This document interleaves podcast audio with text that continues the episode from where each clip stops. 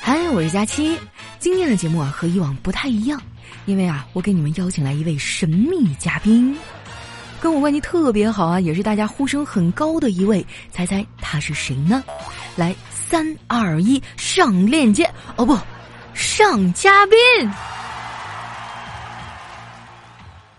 大家好，我是主播杨派，很荣幸能来到《非常六加七》节目为大家讲段子。但是我这个人呢，平时不善言辞，不像佳期那么会讲笑话，所以接下来我就为大伙讲一个恐怖故事。胆儿大的朋友可以听听啊，那胆儿小的呢，其实也能听。要是睡不着的话，反正还有佳期负责哄睡。这故事发生在一座传闻闹鬼的鬼楼当中。刚刚参加工作的佳期，不幸就被分配到做这栋楼的管理员了。那闹鬼怎么办呢？佳期就找到了我，他这哎哎哎，派哥，怎么办呢？那那那那那那那闹鬼？我说贤弟莫慌啊啊，贤妹莫慌，派哥这儿有一个辟邪的神器。一旦遇到什么怪事儿，你只需将其引燃，即可消灾化煞、驱鬼破邪。呃，我是去打经，不是去扫黄啊。那么果然，当天晚上，佳琪就听到楼下传来了一阵奇怪的声音，既像是野兽的嘶吼，呃，又像是魔鬼的呻吟，啊。佳琪听着什么玩意儿？这是啊，这咋整啊？这个，哎，他突然之间就想起了我给他的那个破鞋啊，不是那个辟邪神器。说时迟，那时快呀！他掏出神器，打着火机，只见神器之上印有大字两行，上联写“双灯双闪二踢脚”，下联书“霹雳无敌双响炮”。完事儿，噔哒，您猜怎么着？打那往后，他就再没听着楼里有怪声了。你说怎么回事呢？炮太响，把耳朵炸聋了。谢谢，谢谢我派哥的精彩故事啊！哎呀，刚刚有多少朋友跟我一样啊，就不自觉的屏住呼吸，生怕最后给我当啷来那么一下子，吓我一跳。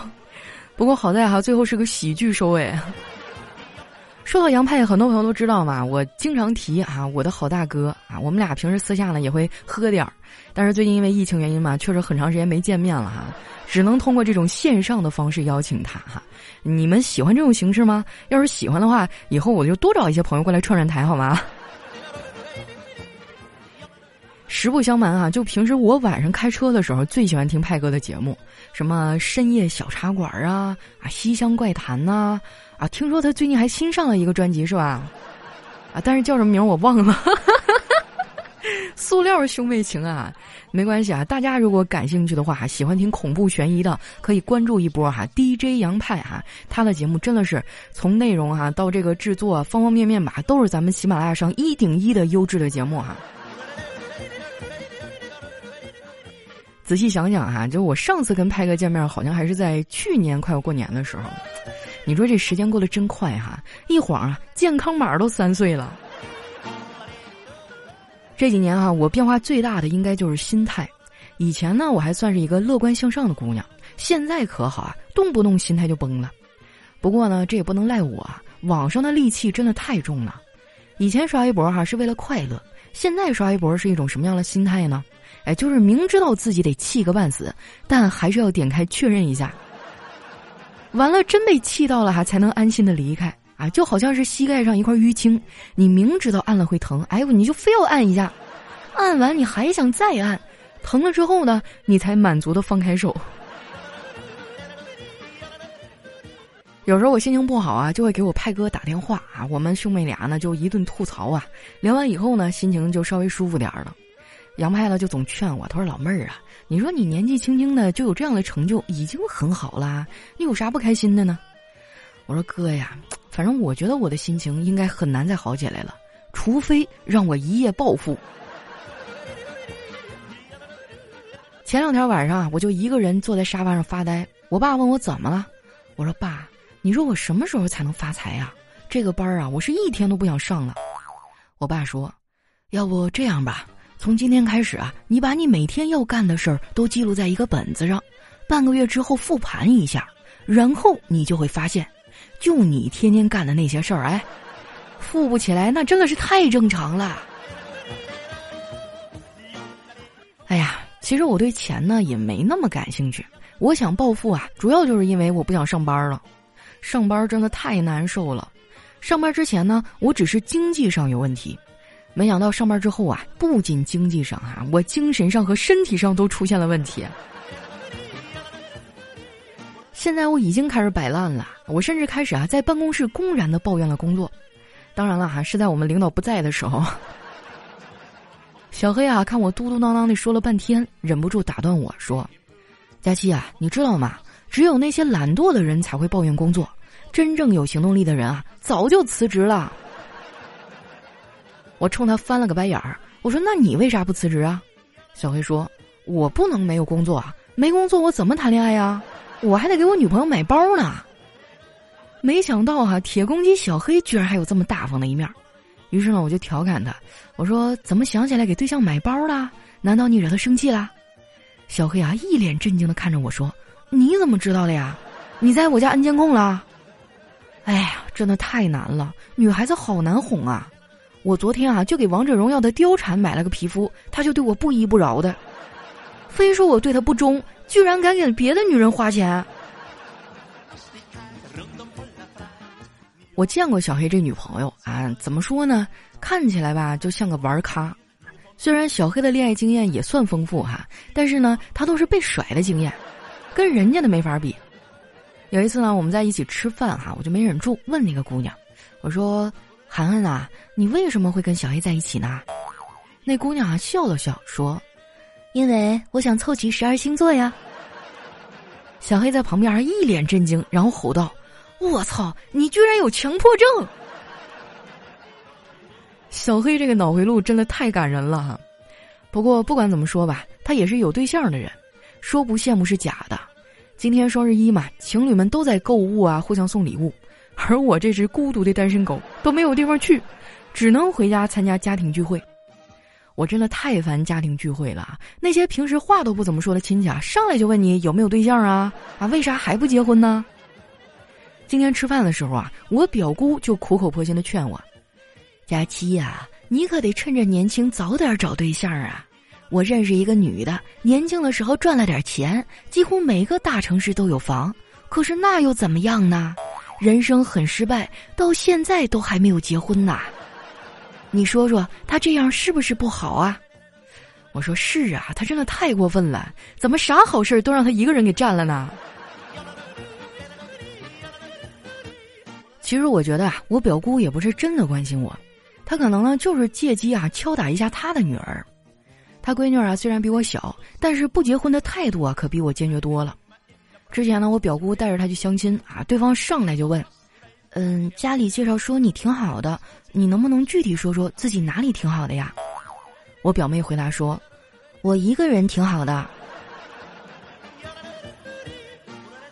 那天啊，我表姑被我怼完之后也没生气，为了缓解尴尬的气氛啊，她主动换了一个话题。后来呢，我们聊天内容就和谐多了。不过话说回来哈，我现在谁也不怕，因为我自己赚钱了。不得不承认啊，经济独立最大的好处就是言论举止的自由。不知道你们发现没有啊，几乎所有的家长里短都可以用一句“花你钱了吗”，轻松解决。哎，你就不用再看任何人的脸色。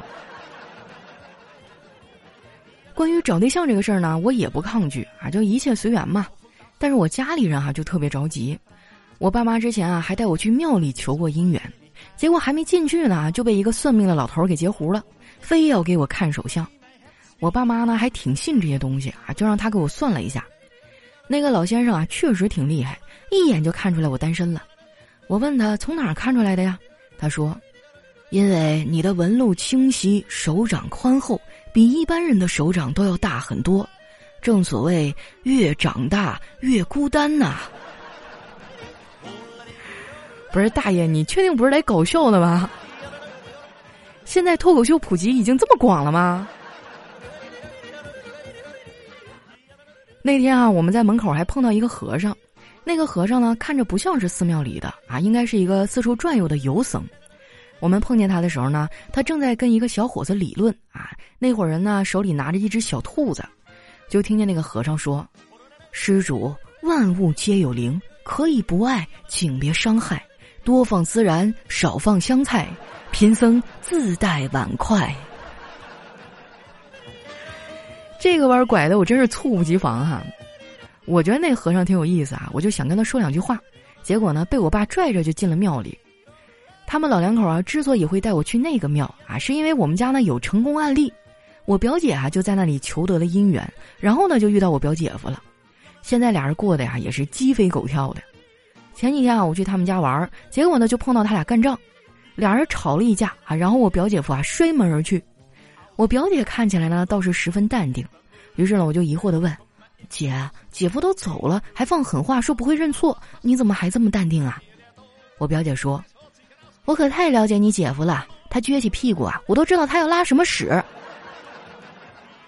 他十五分钟以后啊，就会去找他最好的哥们儿喝酒，两个小时以后，他们俩会喝得五迷三道，然后就去就近的洗浴中心洗澡。他那个哥们儿啊，是出了名的抠，肯定不会带钱。你姐夫兜里的现金呢，也就够吃饭结账的。”如果他俩有多余消费，必须得刷卡。随后呢，表姐拿起一张卡，在我眼前晃了一下，说：“不出四个小时，你姐夫啊肯定会回来跟我赔礼道歉，请求我的原谅。”哎呀，我表姐真的是御夫有道哈！我嫂子知道以后呢，就特意找她去取经。本来我觉得啊，表姐能分清谁远谁近嘛，没想到啊，她居然大义灭亲，把自己那些损招啊都交给我嫂子。他俩说话的时候呢，我凑过去听了一耳朵哈，也学了一招。现在呢，我就把这招哈交给我的小仙女粉丝们啊。就是呢，你用完的大牌空瓶啊，不要扔，买一瓶大宝挤在里面啊，然后把它送给你的老公啊，或是男朋友用。这样呢，他一定会感动不已啊，对你百依百顺。你看我哥现在啊，就对我嫂子百依百顺的。现在俩人啊，腻歪的不行。昨天晚上吃完饭啊，俩人就靠在一块儿看电视。啊气得我当时就一屁股坐在他俩中间儿。我哥有点生气啊，我就赶紧拍马屁，我说：“哥啊，你酷毙了！”我哥很受用啊，脸上浮现出了笑容。我嫂子有点看不下去了，说：“二丫头啊，我都不知道听你说过多少次你哥酷毙了，可是他的长相也算不上酷啊，甚至我都觉得他有点丑。”我说：“嫂子，啊，我说我哥酷毙了还是简称。”全称是长相太残酷，应该拉出去毙了。我哥听我这么说啊，瞪圆了眼睛，气鼓鼓的说：“咱俩同父同母，你也没好看到哪儿去。”我说：“可是我会化妆啊。”哼，你这话说的没错，我之前啊旁观过你的化妆全过程。好家伙，你脸上的变化呀，好像是从盘古开天辟地发展到二十一世纪。好气呀！我发现只要是打嘴仗哈，我永远都打不过他。不过我这个人呢，有个很强的原则性啊，打不过我就放弃，从来不恋战。所以呢，我就回自己屋了。我打算玩会儿手机，结果打开手机啊，又生了一肚子气。你说现在的手机啊，是不是在窥探我们的隐私哈？我上一秒刚用前置摄像头照镜子，下一秒呢，A P P 就给我推荐整容医院。我建议手机厂商啊，也别打价格战了。你就给手机出一个一键屏蔽的功能，哎，比如说输入某个关键词，以后不管哪个 A P P 啊，都看不见它的相关内容，肯定卖得好。还有啊，各大购物软件能不能不要再给我推荐我喜欢的东西了哈？你要是真的为我好，你倒是给我推荐几个富二代的联系方式啊！不瞒你们说啊，这个双十一我都要破产了。虽然说优惠政策很多啊，但是你架不住你买的多呀，对吧？为了凑满减啊，我把明年夏天要用的东西都买齐了，啊，光是我返利号啊返给我的钱都比平时多了很多。说到这个啊，我想提示大家一句：如果说你最近也网购哈，不要忘了关注我的返利公众号“丸子幺五零”，丸子的汉字呢加上阿拉伯数字一百五，啊，这样呢，你不光能获满减哈，你还可以再获得额外的一笔返利的钱。丸子呢就深知这道理哈，今年双十一他就抓紧时机买了一个手机，省了好几百块。我说你之前那手机不是去年刚换的吗？我看挺好的呀，这么有钱啊，出新款就换。丸子啊叹了一口气说：“佳琪姐，我给你讲一个恐怖故事。我前几天坐火车去杭州出差，当我从火车下到月台之后，火车唰一下就从我身后呼啸而去了。突然间，我耳朵里啊就听到一句熟悉的声音：“您的蓝牙已断开连接。”那个声音在我脑海里回荡了很久很久，我也没办法呀，只能买个新手机了。看着他那么倒霉的样子哈，我都不忍心嘲笑他了。反正大家呢，最近如果有什么换新的打算哈，购物之前一定要记得添加丸子幺五零，绝对让你省上加省。那非常感谢我杨派哥哈，今天到节目里客串哈。过几天呢，我也会到他的深夜小茶馆里客串一波。大家没啥事儿的话，就去关注一波哈，帮我们撑撑场面。以后呢，咱们两家多走动走动哈。好了，那今天的节目就先到这儿啦。我是佳期，我们下期节目再见。